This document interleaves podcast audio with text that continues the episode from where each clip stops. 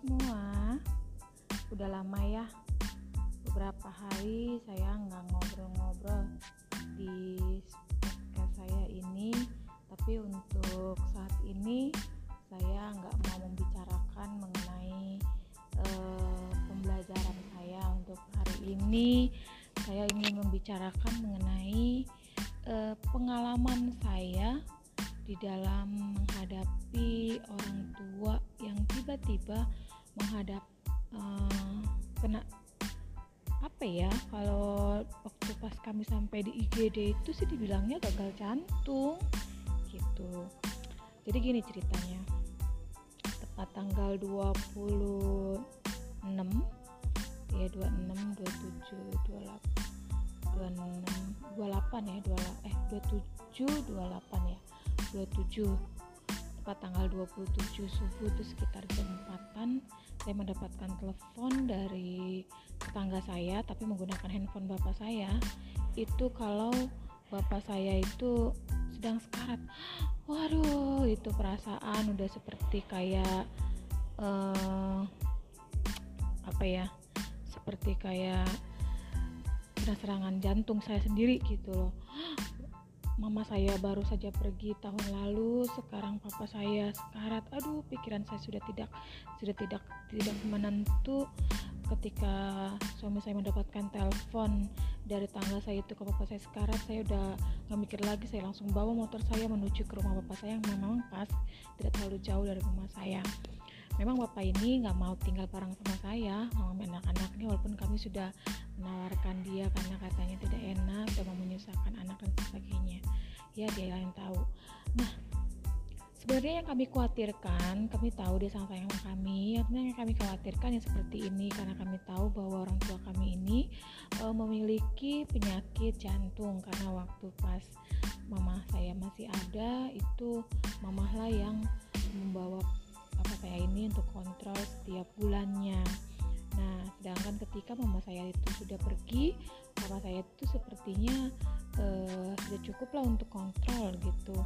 Uh, cukup beli obat-obatan yang memang di diresepkan oleh dokter entahlah apalagi yang ada di uh, pikiran dan jadi alasan dia untuk tidak uh, pergi ke dokter lagi untuk kontrol.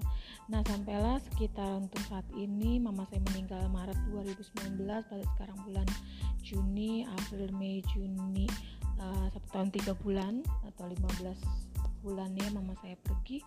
Uh, saya sebenarnya udah mulai curiga sih dengan keadaan kaki papa saya ini yang sering membengkak gitu, yang sering membengkak, yang yang ya walaupun dia tidak selalu tidak tidak pernah mengaku kenapa bengkak gitu. Cuma dia bilang saya udah minum obat dan sebagainya. Nah eh, kemudian eh, saya sering bertanya akan tapi si papa ini tidak mau ngaku apa yang terjadi dengan kakinya tersebut.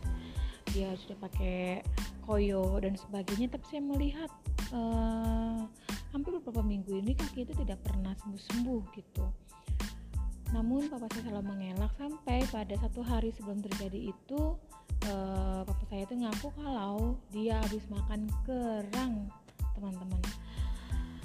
Aduh saya itu yang sampai pusing bingung mau marah. Tapi kan itu orang tua dia tahu dong itu makanan yang tidak boleh sama sekali dia harus sentuh.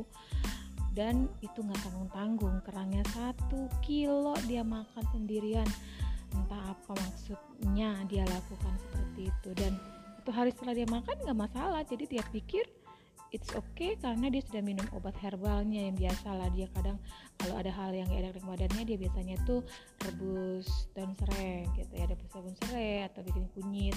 Ya memang selama ini itulah yang menjadi obat herbalnya dia dan itu menolong dia sih sebenarnya. Kan tapi itu membuat dia menjadi uh, tidak bertanggung jawab dengan makanan yang dia makan yang sebenarnya itu bisa membahayakan bagi tubuhnya. Uh, lalu kami pulang ketika habis kami ngobrol-ngobrol bercerita dan makan bareng dengan beliau. Lalu kemudian maaf ya ada bunyi motor karena memang saya saat ini lagi di rumah sakit nemenin bapak uh, untuk jaga malam. Kami sudah karena ini memang pas saya dapat jatah untuk jaga malam. Nah kemudian saya sih hanya melihat kaki pak itu kaki gimana itu? Kaki tolong dong. Ya ini ini ya, banyak alasannya ya yang menurut dia untuk menjadi pembenaran yang dia lakukan. Tapi ya sudahlah karena saya tahu bahwa dia sudah tahu lah apa yang harus dia lakukan apa yang dia tidak boleh makan ataupun minum. Namun hati saya itu deg-degan karena jujur saya selalu bangun itu subuh-subuh ya memang saya selalu subuh tapi dia terlalu subuh gitu kan ya apalagi di masa-masa work from home gitu yang nggak perlu pergi kantor pagi-pagi nah kemudian saya mendapatkan informasi seperti itu dan itulah yang kekhawatiran saya yang akhirnya itu menjadi e, tanda buat saya yang terjadi dengan orang tua saya saat ini. Nah, ketika saya sampai di IGD, ya ketika saya sampai di IGD e, dengan melihat perjalanan yang cukup panjang karena kami ke rumah sakit rumah sakit dekat dengan rumah dan ditolak karena memang rumah sakit tersebut tulisannya rumah sakit sih cuma anehnya nggak ada fasilitas untuk uh, kalau ada pasien yang serangan jantung gitu. Aneh sih itu rumah sakit. Saya nggak mau sebutin namanya ya. Lalu kemudian uh, bapak udah bilang bapak nggak kuat kak. Terus mau kayak gimana pak? Gitu ya udahlah kak bawa bapak ke rumah sakit yang diberitahukan oleh dokter di rumah sakit uh, pertama ini.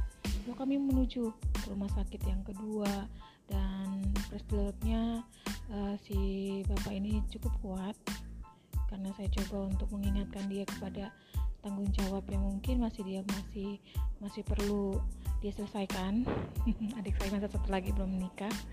Lalu kemudian si papa di mobil bilang gimana nikah kuat nggak bapak gimana nikah kuat bapak oh iya satu lagi.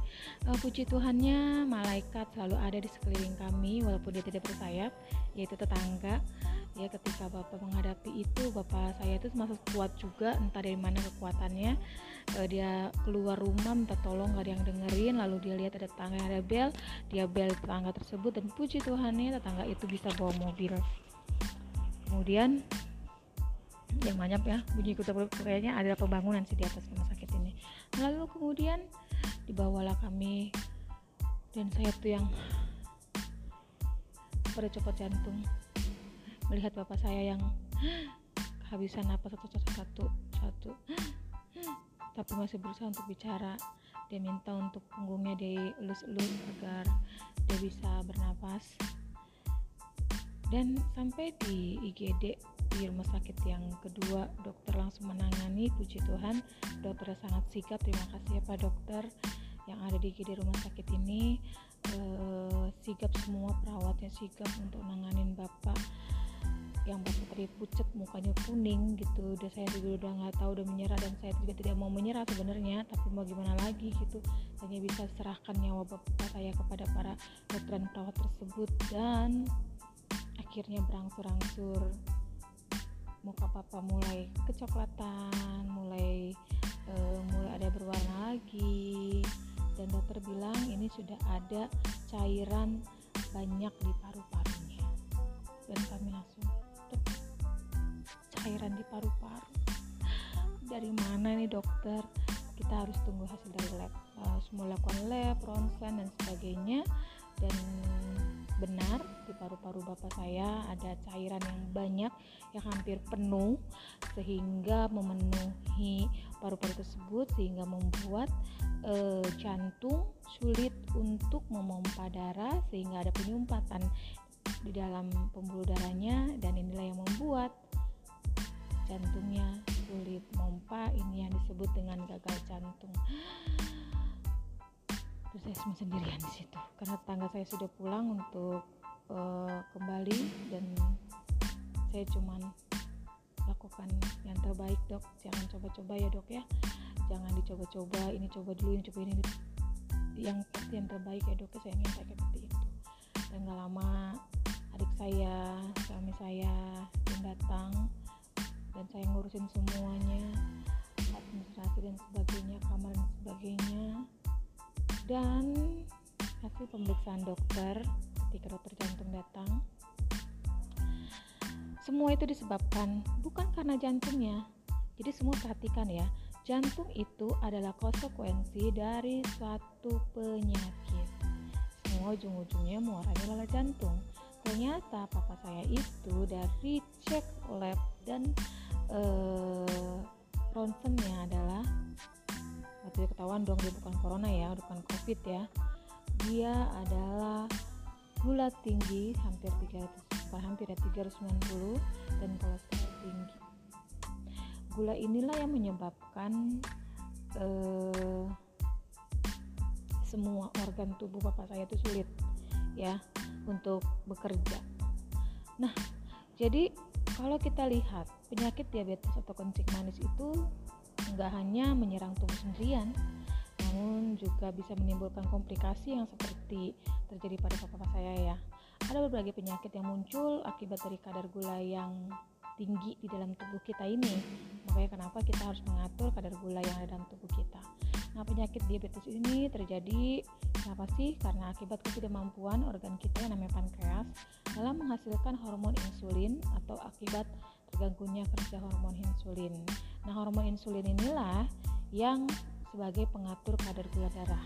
Jadi si hormon ini gak bekerja dengan stabil sehingga dia tidak bisa mengatur hormon darah. Nah, kalau kita bicara hormon insulin ini fungsinya untuk apa? Hormon inilah sebagai kunci agar gula darah di dalam darah kita itu bisa masuk dalam sel-sel yang ada dalam tubuh kita. Sehingga gula ini yang tadinya sebenarnya gula ini dalam tubuh kita bermanfaat. Manfaatnya apa sih sebagai sumber energi? Tapi kalau hormon insulin ini enggak enggak mampu untuk untuk bekerja, maka yang terjadi itu tadi diabetes. Ya.